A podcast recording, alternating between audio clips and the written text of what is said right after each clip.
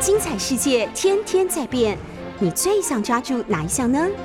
跟着我们不出门也能探索天下事，欢迎收听《世界一把抓》。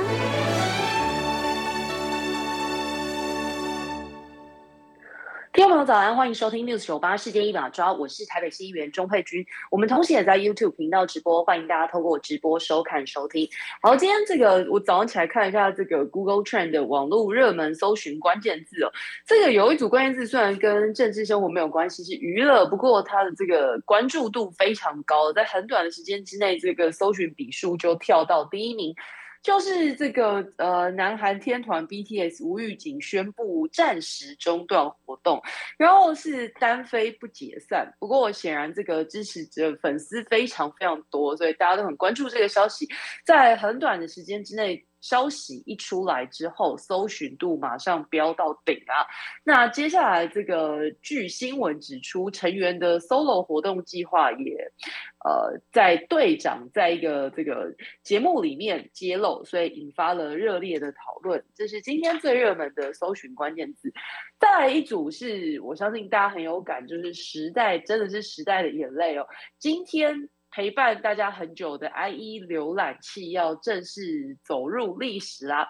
这个可以说是大家从小到大的回忆哦，就是 IE 浏览器。大家从很小的时候上电脑课，在电脑教室对电脑的起步开始就有这个。IE 浏览器，那呃，随着微软宣布正式终止支援，那就代表这个问世长达二十七年的 IE 浏览器走入历史啦。这个全球市占率一度达到百分之九十五，而且是这个浏览器界的龙头。那一度也让微软惹上了垄断官司。不过大家也知道，因为近年来有越来越多的这个 Google 的浏览器啦，还有其他的各式各样的，那 IE 长期累积的缺点也不断被放大，比如说速度慢、兼容性差等等。那再加上 IE 本身有架构的问题，所以其实微软在二零一五年就已经推出了新的浏览器了，取代 IE 作为 Windows 系统的内建浏览器。所以已经其实慢慢的在逐步的想要淘汰掉它。那今天它就正式的走入历史当中啦。听众朋友，昨天晚上不晓得有没有看到这个超级月亮哦，在六点四十四分的时候升起满月，所以下一组关键字就是草莓超级月亮。那你看到这个名词，你可能超级月亮没有那么陌生，但是草级草莓 超级月亮又是什么意思呢？现在是美洲的草莓采收季节，所以被称为草莓月，并不是因为这个月亮出现草莓色或者是。怎么样？是刚好就是那个美洲草莓采收的季节，那也是现在比较流行的说法。不过欧洲可能会称为玫瑰月或是蜂蜜月。那么超级月亮是在昨天晚上的六点四十四分升起。那其实超级月亮并不是一个天文学上的专有名词，只是月亮绕着地球的轨道是椭圆形，所以如果这个呃月球。近的一点的那一个端点看起来会比较大，远端点看起来会比较小。也就是说，如果月球刚好通过近的这个端点的时候，又刚好是满月，就会被称为超级月亮。那它在天文学上并没有一个严格的定义，只是大家就是这样昵称它。那已经成为全球的广泛用语，就一般会称为发生距离。地球呃，距离地球三十六万公里以内，或者是说跟这个过境地点相差不到二十四小时的满月、新月，都算是超级月亮。如果错过昨天晚上的这个草莓超级月亮，没关系，这个月还有一个天文奇景哦，就是五星排成一线，呃，包括水星、金星、火星跟木星，还有土星五颗行星会由下而上。低空出现在这个南方天空，那十九号跟二十号的黎明前是这一次五星同现的最佳观赏期，所以大家可以有空的话可以注意一下，因为这个五星同现天文学上是十年才出现一次，错过这一次就要等下个十年啦。另外一组关键字是这个扁扫吴淑珍哦，那他因为确诊 COVID-19，呃。陈前总统发文说，在高雄市长陈其迈的帮忙之下，他住进了高雄长庚医院。另外一组关键字是庄人祥。那大家知道，这个指挥中心现在呃疫情频传呢。那继指挥官陈时中确诊之后，包括社区防疫组组长，还有这个医疗应变组副组长王必胜跟发言人庄人祥都使用快筛筛检为阳性，不过都是无症状跟轻症。那么这个呃，其他的大家关心说，哎，那其他人呢？副指挥官陈宗彦，还有这个疫情监测组组长跟医疗应变组组长石崇良，跟副组长罗一军都是快筛阴，身体状况良好。那么罗一军会代理庄人祥的发言人职务，一直到六月二十一号，这个也是大家很关心的事。那再来就是富乐快筛被爆混料。就是其实是录制的，然后假装是美国制的劣品哦。那为什么会被发现呢？因为大家知道这个快筛试剂里面有一个品管线，那品管线富乐快筛被发现，怎么常常这个品管线都没有显示，没有任何反应啊？那后来才发现不是自己筛检的方式有问题，而是这个试剂本身就有问题了。那现在发现这个呃。使用富乐快筛的单位其实蛮多的，包括这个各地县市政府啊，高雄像高雄就有，那军医军医局炼油厂等这些单位，呃，现在发现之后，当然已经都不再拨用这这一款快筛试剂。那调查局追查发现，这个是以对岸厂商代工的次级品混充出货，已经有一百九十二万剂流入市面啊，不法所得超过。一亿元，现在这个所有的负责人跟相关人员的住处也遭到搜索。不过政府说这个中央征用的没有这一家，但是我觉得多讲这个没有用，因为中央虽然没有征用，但是各地县市政府像刚刚说的高雄，还有其他一些公家单位、炼油厂啊、军医局这些都有买，所以当务之急还是赶快揪出来，然后不再使用。今天各报的头版包括。联合报的头版写到，疫情两年半破三百万例哦。那刚刚跟大家讲，就是指挥中心，呃，几位这个，呃，主要的负责人都确诊。那么，包括这个卫福部内，现在也统计数字说，从疫情开始到现在，卫福部的公务员，嗯。确诊率达到最高十到百分之十五，那很多同事是被家人感染。那联合报用了“疫情闷烧锅”形容卫福部。昨天新增了六万六千一百一十九例本土的个案。那么现在今天的最新制，当然是大家关心的，就是这个入境的。规定放松了，就是入境变成三加四，而且是亲友可以接送，就是不像过去只能坐防疫计程车。不过预计今天之后，这个问题又要来了。你说放松，哎，放松有什么问题？放松问题就来了。过去这个是入境，大家知道，直接就坐防疫计程车坐到这个防疫旅馆里面，然后就。呃，直接关七天，那可是现在的这个防疫三加四后四天的管法，就让业者很头痛了，民众也很伤脑筋哦。就是现在如果改成三加四，那么如果住防疫旅馆的话，到底应该住满呃三加四天呢，还是住三天就可以外出呢？后四天业者又应该要怎么管理哦？因为只有一句，呃，非。减少非必要外出，那么业者要怎么样去帮民众定义什么是必要的外出，什么是不必要的外出？那如果业者觉得民众现在要进行不必要的外出，比如说去买咸酥鸡，他可不可以挡住这个来入住防疫旅馆的民众说，你现在不能出去，因为现在是非必要外出？所以这个难题显然业者也不想要扛了，毕竟谁想要得罪消费者？可是，呃，你。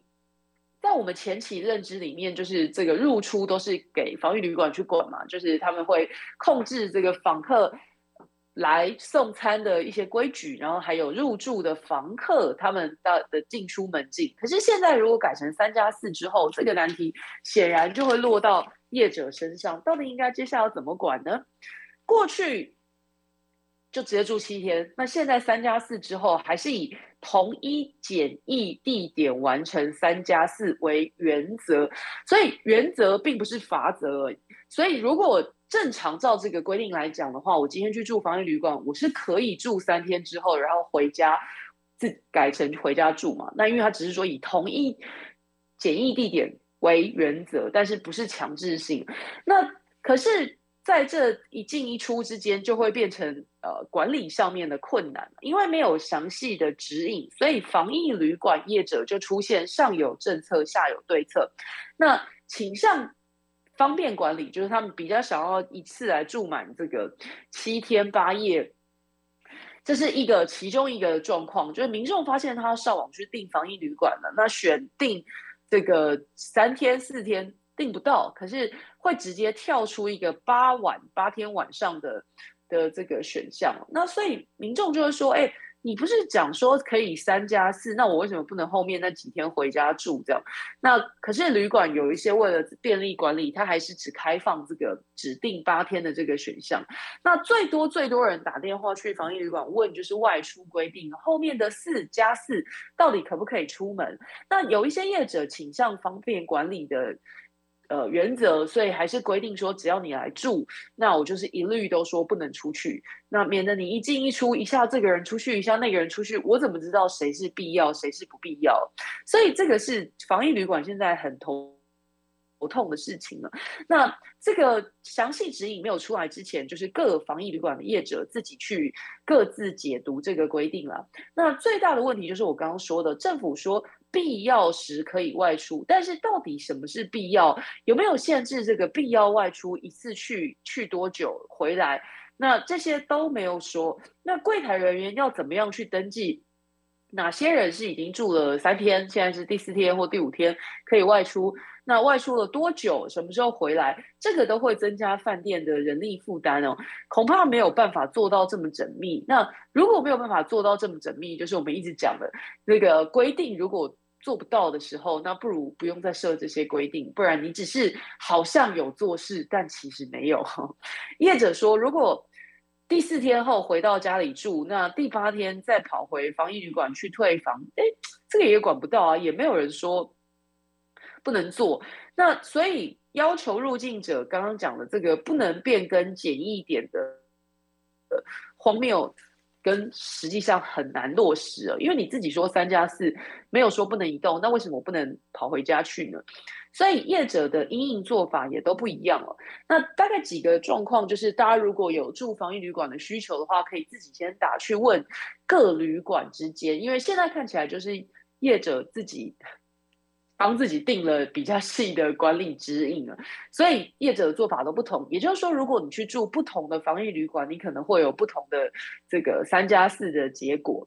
那有一些业者是沿用旧制，就是住客通通不可以外出。那也告诉你说，如果你不能遵守，或者你觉得我这样太严的话，那不好意思，你就可能去住别家的。那也有一些是。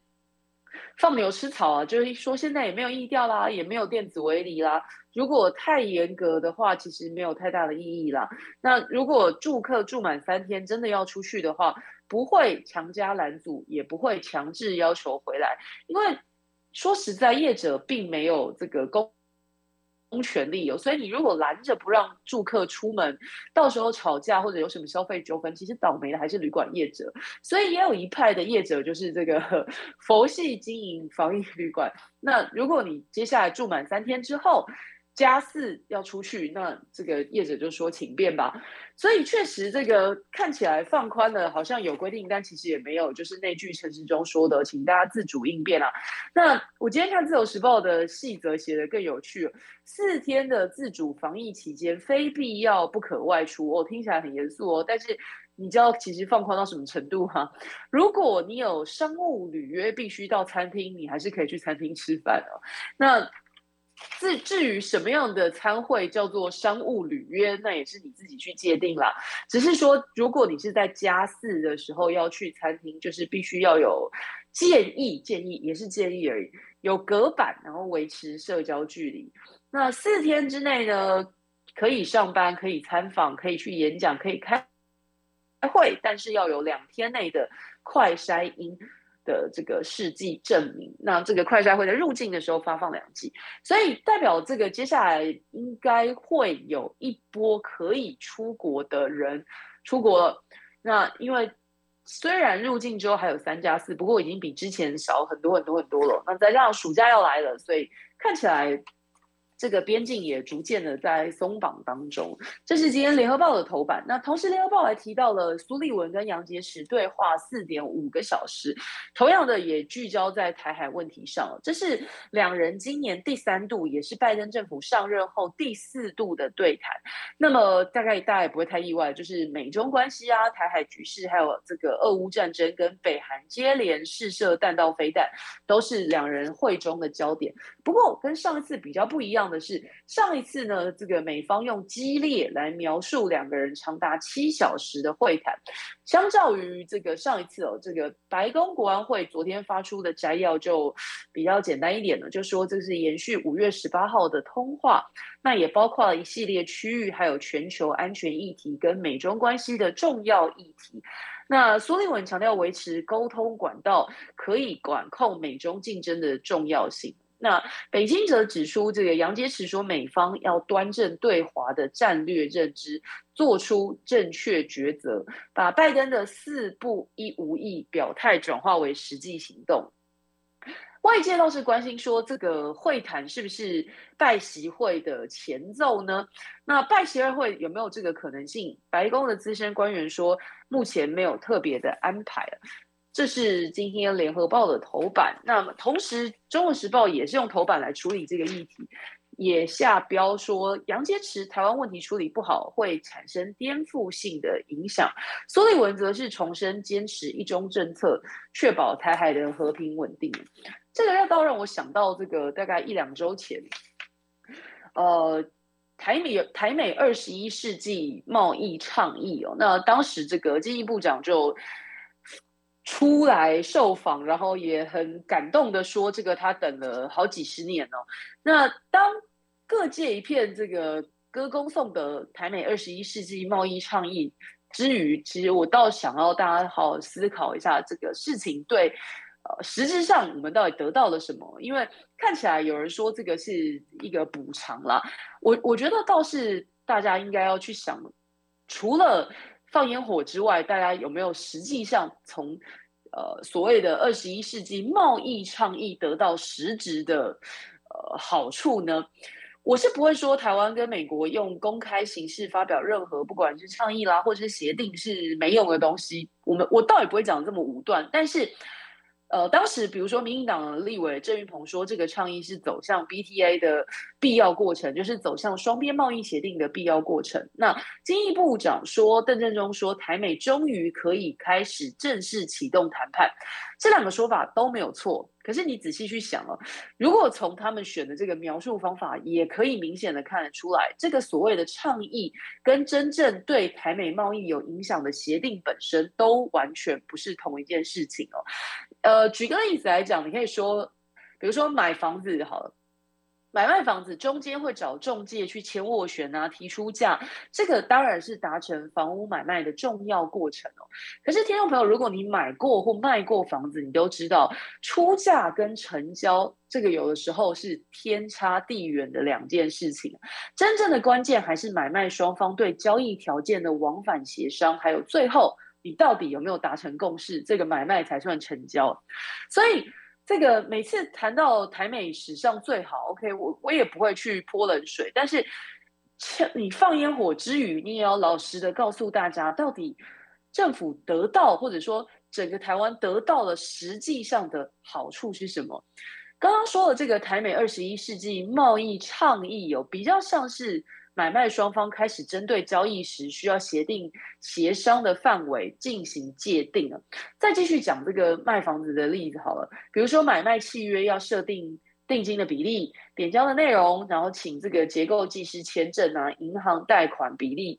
或者是可能交屋的时间，还有过户前双方用印等等这些细项，那没有约定好这些事情，确实你买卖房屋可能会不顺利。但是你说有没有需要搞一个仪式来宣布这件事情？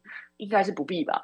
你买卖房子之前，你会谈一些协定，就刚刚讲的这些细项，然后确保交易过程顺利。但是你不会办一个仪式来庆祝这个前面哎用印啊，然后点交内容、结构技师签证这些事，你不会搞一个仪式来宣布。台美双方贸易讲了几十年哦，说真的，我们需要什么或者不需要什么，美国想要什么，美国不想要什么，双方其实应该大概百分之九十早就知道了。所以重点还是要真的进入谈判阶段，还有针对核心议题达成共识，你再来跟我说这个是真实的突破，不然真的是绕来绕去都还在讲，哎，我现在做了很多工作，可以开始正式启动谈判。啊，这个正式大概也 几十年了，卖房子卖来卖去，还在跟不同的房仲 签委托，或者是说，哎呀，我正式上了五九一刊物件，我正式的委托房仲签约了。但是这些正式离真正卖掉房子还有多远的距离？我相信大家都清楚我这个比喻了。尤其现在最关键的是。台美双方的贸易需求落差其实很大，你要真的去满足美方的要求，可能会牺牲掉国内一些很有影响力的产业，比方说农业。所以蔡政府应该要真的去想这件事情，真的能够谈得成吗？还是说就是到二零二四年之前就学这个陈前总统八年一样，几个月就出来喊一下这个拼经济啊？那八年下来到底拼什么呢？也反正卸任也就不关他的事情了。难道要用这样的模式来拼台美贸易协定吗？这个倒是我今天看到美中在一波对谈之后想到，这个之前我们为了台美二十一世纪贸易倡议，这个愉快了一阵子，但是愉快了之后，到底我们得到了什么实质上的收获？这个倒是必须要正视的问题，不然烟火放完之后，好像就不了了之了。先进段广告，马上回来。欢迎回到《世界一把抓》节目现场，我是台北市议员钟佩君。我们同时也在 YouTube 频道直播，欢迎大家透过直播收看收听。上段新闻跟大家谈到这个呃台美再一次呃不是抱歉美中再一次的会谈之后，那当然台美关系还有这个两岸三地之间的关系啊，应该说两不不能讲两岸三地，呃美中台三方的。接下来的互动，或者是在各种经贸议题上面的关系，当然也是会中的一个焦点哦。那另外，在今天的呃中时的头版还谈到高院科大违法招生哦，那包括昆山科大也被点名，这件事情可能就跟台湾的这个。呃，劳工政策息息相关哦。南向专班其实一开始是为了这个所谓加强新南向国家的关系，推动南向产学合作国际专班，那希望招收这个新南向国家的学生来台就读。结果这个上路一零六年开办这六年以来，这个专班反而变成不肖中介业者。把这个国外的劳动人口低价引进台湾的管道，那包括这个在一百零六年的时候，康宁大学就爆发靠中介找这个斯里兰卡学生，然后把人家送到食品厂去非法打工。那今年又来了中州科大外籍生被中介剥削这些例子。那本来。南向专班呢，是希望解决国内大专院校少子化的危招生危机。不过，南向国家经济起飞之后，比较优秀的学生其实就往欧美发展。那像我们这些刚讲一些私校，就招募一些偏比较偏远地区的学生。可是可以真的。到南洋去招生的学校团队没有那么多，可能考量这个成本啦，还有一些人力的问题，所以大部分就依赖了长期游走在这些国家的人力中介公司居中牵线了。本来叫他帮忙找学生，结果他变成跑去找移工了。来到台湾之后，就变成跟工厂学校双边串联。那呃，包装在实习机制之下，实际上是把学生送到工厂了。那超时工作来来还学费啊，然后还有中介费，或者是用实习课的名称来掩饰非法打工了。所以简直就变成了这个更廉价的人力来源啊。这个如果不好好处理的话，其实我觉得对台湾的教育形象很伤啊。那这次包括这个高院科大。教育部认为违法透过人力中介公司招收菲律宾生，所以已经把高院科大列为专案辅导学生。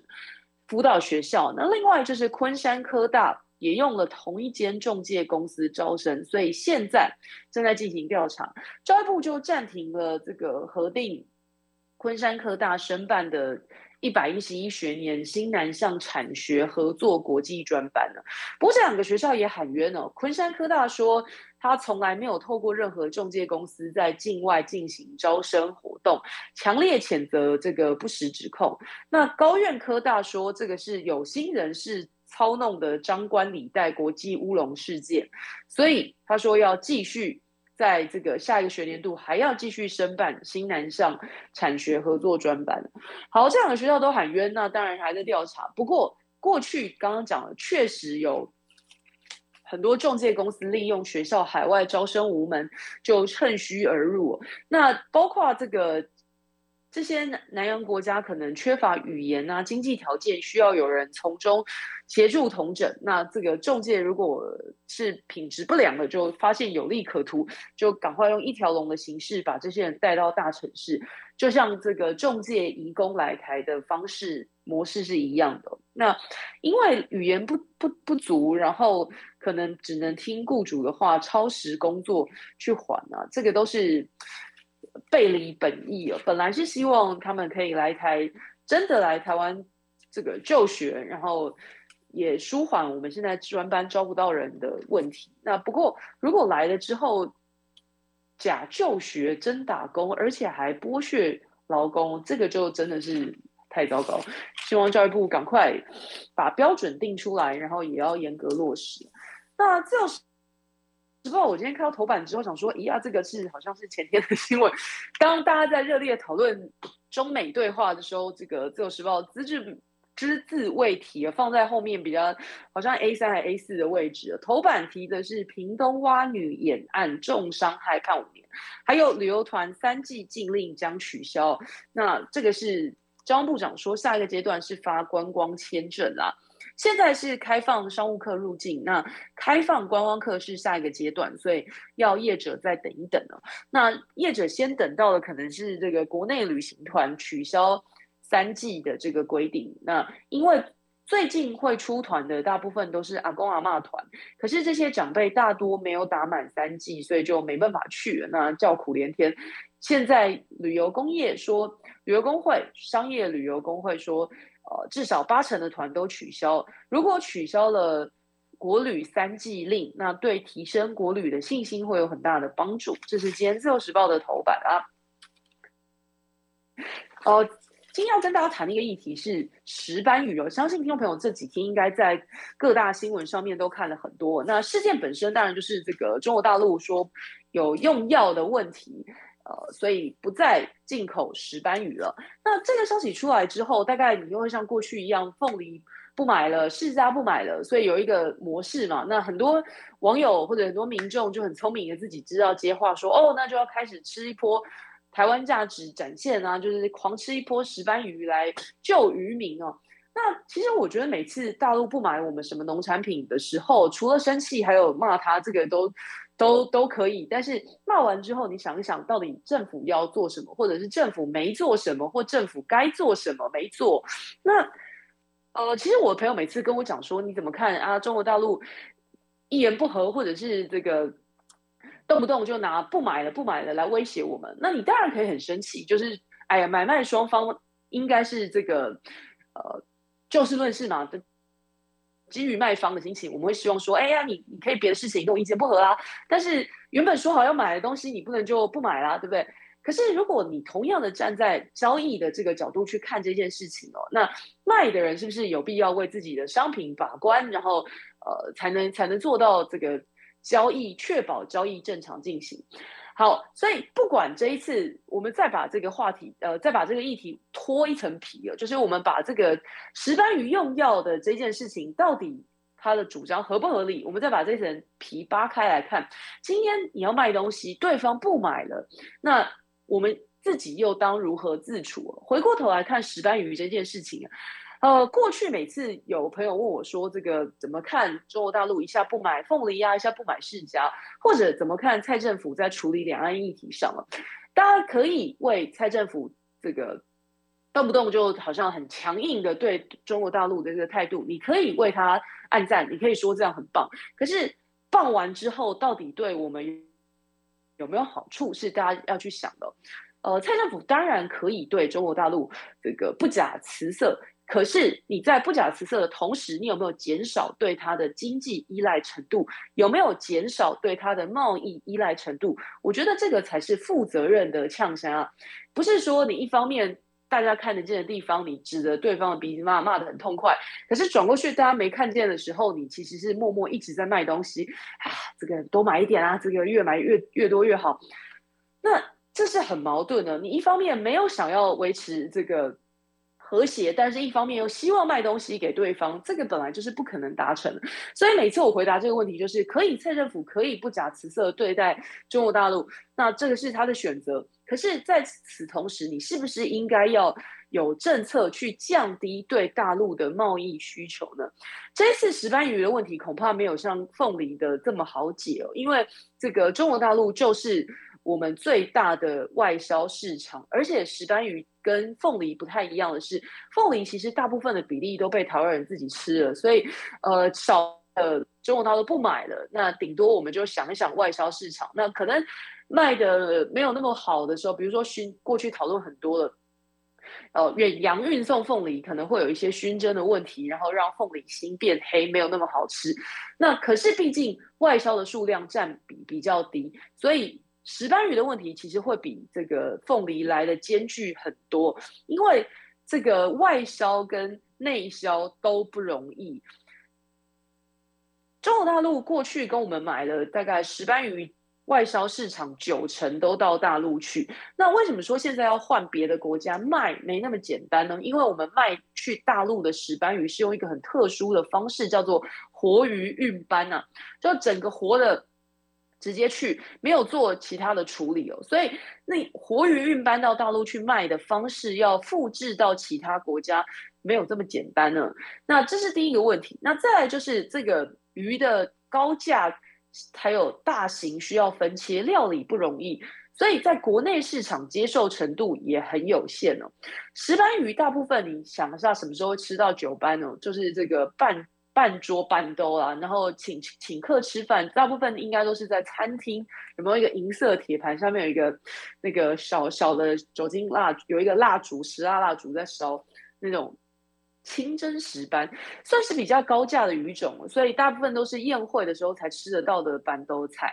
那家庭不太容易自己买来煮，那再加上料理不是那么方便，所以内销市场没有这么简单呢。那再加上这个。像是石斑鱼大王就说，国内的台湾的鱼市场胃容量就这么大，你一餐就顶多吃一条鱼嘛，那你吃了石斑就不吃石目鱼，吃了石目鱼就不吃台湾鯛了，所以挤来挤去终究会挤到某一种鱼的市场，所以吞吐量就这么多，没有办法是呃。把石斑鱼全部塞成内销的市场，因为这样很显然会排挤到国内的渔产消费。那如果要外销的话，刚刚说第一个，过去大陆跟我们买这个石斑鱼是用活体运搬的方法，那这个模式要复制到其他国家，第一不容易。那再来就是适口性的问题了。石斑鱼的特色，吃过人都知道，就是皮下组织丰厚，那吃起来比较油腻。那外国人。不太接受，大部分都吃这个什么鲈鱼啊、飞鱼、鲑鱼排这一类的。石斑鱼要卖给他们比较难，因为吃起来口感比较不能接受。那就算卖到欧美去，也都是华人餐厅才受欢迎的。所以这个倒不是想卖就可以卖得出去，要想清楚策略跟配套是什么。那现在当然，这个农委会又说了，好了好了，这个补助补助哪次不补助啊？这个。来有贷款啊，还有这个十二个月利息全额补贴啦，然后奖励你如果外销中港以外的市场啊，每每空运每呃每公斤我再给你奖励金两百，海运再给你八十。好了，补助都是一时的，能补多久？那再来就是这个问题，难道过去这么多年，蔡政府上任以来也已经这么多年了，都没有想过我们九成的外销石斑鱼市场押宝在大陆上的风险吗？先进一段广告，马上回来。欢迎回到世界一把抓节目现场，我是台北市议员周佩君。我们同时也在 YouTube 频道直播，欢迎大家透过直播收看收听啊。上段进广告之前跟大家谈到就是这个石斑鱼哦，中国大陆说不买了，那到底我们又该怎么办呢？现在当然农委会祭出了很多的补偿补贴措施哦，就三大措施因应，包括刚刚讲的这个贷款，呃五百万，然后十二个月利息全额补贴啦，然后还有空运。呃，如果你是卖到中港以外的市场的话，空运有奖励金两百每公斤，海运是八十块。那我就问这些措施，刚刚讲的，如果你要开拓中港以外的市场，这些措施为什么在过去不做，从来不做，等到别中国大陆不买的时候，然后你你再想办法赶快丢出来？这个讲白一点，不就是坐以待毙吗？那一直到出包别人不买的时候，你再来想补偿措施，再来丢这。这些补偿金，呃，补助金到底可以补得了多久呢？如果你现在知道要强化中港以外的海外市场，那为什么你过去那几年不知道呢？所以我我在说，当然你可以选择支持这个蔡政府，呃，对，我觉得对中国大陆不假辞辞色，这个是大家的共识，没有问题。但是当你一方面在讲你不要维持这个过去马政府时代有的两岸和谐的时候，你要做的事情。一定是一一连串的，你要降低对对方的贸易依赖程度。那不是像每次一方面叫板，然后另外一方面还是个一直卖东西，然后一直很想要做生意。那做不成之后再来骂对方说：“哎，你怎么这样子？你怎么不买了？”那老实说，买跟不买跟不买，当然是付钱的那一方决定了。那如果我们有意识的要做叫板的这件事情的话，那降低。贸易的依赖程度不就是一个很应该要想的事情吗？早点去把分风险点分散，去过去有这么多的世家不买了，凤梨不买了，这么多的教训，难道还学不乖吗？特别是石斑鱼，现在大家摊开来一看，发现哇，中国大陆占外销市场九成呢、那接下来应该要怎么办呢？那如果这些补贴可以奏效的话，那为什么过去不做？那如果早一点把市场转移到中港以外的地区，现在是不是不会这么措手不及呢？现在当然卖不了大陆之后，农委会预估有三千六百吨的石斑鱼需要消化，那要锁定美国、纽西兰、加拿大、欧盟等既有潜力市场，这个是农委会说的。那过去都用活鱼卖出，长期没建立市场，国内也没建立市场。忽略了石斑鱼本身的特性。现在来讲，这个亡羊补牢，那希望可以赶快把渔民手上的货卖掉。这个是石斑鱼的议题。再来跟大家讲的就是这个国旅补助啊。现在当然看起来暑假马上要到了，那呃，随着边境解封，这个国内观光其实已经活络了好一阵子了。如果大家最近这几个礼拜看新闻，应该都不难看到各大景点哇都有人啊。比较好一点的地方，甚至一房难求。那现在这个，呃，交通部打算跟行政院争取这五十五亿的振兴观光方案，平日住宿每晚补助八百，符合打满三季的加码方案可以再补五百，也就是说平日最高每房可以折到一千三百元。这是七月十五号上路，到这个十二月十五号截止的，所以。总共会有大概好几个月的时间，时间点不偏不倚，刚好会在选举结束的半个月之后，这个补助也结束了。那不是说什么都要扣上政治，只是你去想这件事情哦，就是发钱嘛，发补助嘛，民众怎么可能不要、不喜欢、不高兴呢？可是这笔钱花的有没有意义哦？这五十五亿振兴观光方案要拿来补助的是每房。国国旅观光啊，大家可以去想一下今年的国旅的状况跟去年呢？去年因为三级警戒前后，显然这个国旅市场大幅萎缩，去补助大家提升出游的这个意愿无可厚非。可是如果你去看一下今年的国内的住房比例，有没有需要还靠这个住宿来打强心剂？大家可以自己做判断了。那。补助这件事情，补贴发钱给民众，相信不会有人说不好。可是发的有没有必要，或者这个钱有没有办法拿来做更有价值的利用？答案其实很清楚哦。疫情这几个月发展成这样，相信政府不会故意或不会乐见，但是民进党政府过去这两年以疫情为名哦，立法院通过了八千四百亿的特别预算了。除了金额庞大、审查期间很短，而且几乎每个项目都能照案通过，而且你只要挡的话，你就是这个防疫罪人。金额庞大，然后审查期这么短，到底对民众是不是好事呢？特别条例还放宽了，把编好通过的预算科目，有必要的话可以留用到其他项目。所以你就会看到疫情现在趋缓的时候，刚刚说了有各种的利多方案，比如说发刚刚讲的这个振兴观光方案、住宿补贴，让全民开心哦。那提纾困方案让产业过关之外，还有很多就是根本不知道所谓何来，把公务预算科目硬拿来买一些很奇怪的网络服务。钱很多，大家都领得很开心。那后面疫情平息之后，再慢慢还也就罢了。可是现在这个疫情的状况，你不能说完全结束了。可是八千四百亿却所剩无几了。如果七月疫情之后没有办法期待完全下压到这个水平，那请问我们年底是不是要再来发一个这个五倍券还是几倍券，再来举一次债，再来追加预算吗？行政院拍板的这三百四十五亿元哦，如果我早点拿去买一些快筛试剂，可以买好几亿支啊。早点买儿童疫苗也绰绰有余，更不要说这个拿来加强法定传染病系统，可能也可以整合地方整备需要的人力资源了。那当初不做，那疫情影响到百工百业之后，你再端一些补助出来发，这样真的叫做超前部署，叫做。有负责任吗？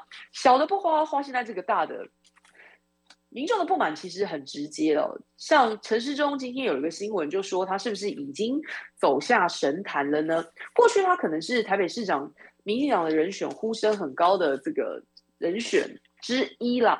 但是随着这个疫情的状况，哎，非陈时中不可的这个说法或者这个声浪，好像逐渐的在消退当中。今天平面媒体就说，因为呃，防疫红利耗尽，那看起来民调是直线下滑，包括绿营内部也有些焦虑哦，因为陈时中近期的民调支持度很明显的下滑，而且如果进一步去看，可能还集中在。过去民进党的强项，年轻的这一块，那甚至在对比蒋万安、黄珊珊的撒卡都的组合，已经滑到第三名去了。当然是因为防疫成果受到挑战，过去两年累积的防疫红利已经耗尽了，所谓走下神坛的幅度很显著，所以基本上已经打回了传统民进。党在台北市的基本盘，本来是希望疫情在七月前稳定，感觉好像还来得及，所以民党你可以看到过去这段时间在台北市长的选战，哎，好像不是很急啊，每天就有事没事一下这个出来说一下蓝白怎么样啦，那个又出来说一下黄珊珊怎么样怎么样，如何如何挑动蓝白之间的关系，似乎就是民进党在这一次前期台北市长选战的策略哦。那过去。大概人选出来之后，才会有这个拉抬的效应。那这一次，似乎民进党在做的事情，就是先把蓝白搅搅和蓝白之间的关系，那把黄珊珊的支持度，或者是打呃捧黄珊珊打蒋万安，就作为前期的选举策略了。那常常有媒体问我说，那怎么看民进党到现在还说人选未定这件事情呢？过去当然他们会说这个是活棋很多，可是活棋很多的另一个残忍的面向就是人选未定。那人选未定的影响又是什么呢？台北市民很很聪明哦，这个选举固然需要声浪，需要知名度，可是光有知名度没有办法产出跟市政紧密的连接的时候，是会被跨破卡去了。台北市有四百五十六个里了，那。要选市长的人，基本上走一轮是很正常的基本功。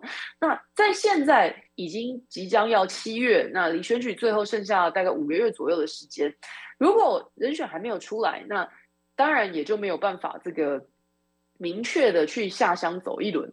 没有办法下乡的缺点就是没办法跟里长跟第一线建立最直接的连接，你没有办法知道。他们需要的是什么？那你要怎么样产出对未来台北市政的破坏呢？所以陈时中虽然这个过去累积了一些防疫红利，但是现在看起来情势不容轻忽，参选被形容是拉警报。那本来期待他在七月之前疫情稳定都还来得及，可是现在时间几乎要到了，可是疫情还没有走向平稳的状况，也流失了很多中间选民的支持。那再加上这个前交通部长林佳龙一直举的手，哎呦，我要我要，这个跟陈时中之间的民调差距也随之缩小。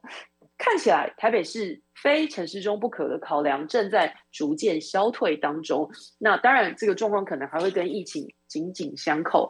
下期再见，拜拜。